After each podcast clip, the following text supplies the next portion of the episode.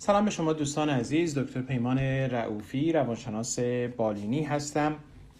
سوالی آمده و خانمی سوال کردن که ده سال هست که داروی اعصاب خوردن و به مرور زمان کم شده. الان هم یک دارویی رو روزی یک دونه می‌خورن. می‌پرسن که آیا میشه بدون دارو از استرس استراب و کنترل خشم راحت شد؟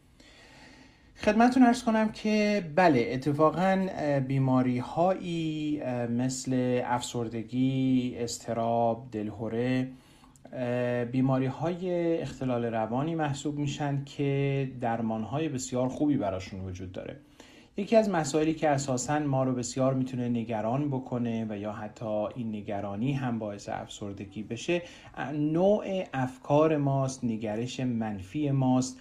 اختلالات و اشتباهات فکری ما که باعث میشه این افسردگی ها و اضطراب و دلهوره درون افکار ما شکل بگیره و کم کم حاد و سختتر هم بشه. اساسا به اختلالات فکری یا اشتباهات فکری cognitive distortion گفته میشه و اینها افکاری هستند که مسلما مسموم هستند اشتباه هستند. مثل اینکه ما سیاه و سفید نگاه می‌کنیم خیلی زود نتیجه گیری می‌کنیم یک اشتباه رو بسیار بزرگ می‌کنیم یک موفقیت رو کوچک می‌کنیم. اینها رو اساسا بهش میگن فکرهای اشتباه ما که آقای آرون بک در تکنیک های CBT شناخت رفتار درمانی اینها رو توضیح میده و تعریف می‌کنه.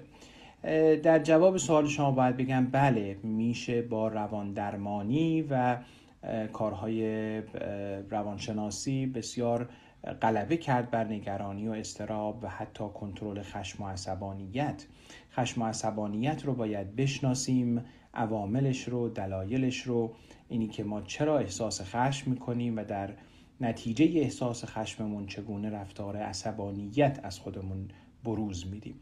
به هر حال امیدوارم هر کجا هستید سالم باشید. حتما با یک مشاور یا روانشناس مجرب تماس بگیرید و حتما همین دارویی رو هم که الان دارید مصرف می‌کنید می‌تونید کم بکنید اگر که به کار روان درمانی به خوبی ادامه بدید. موفق باشید.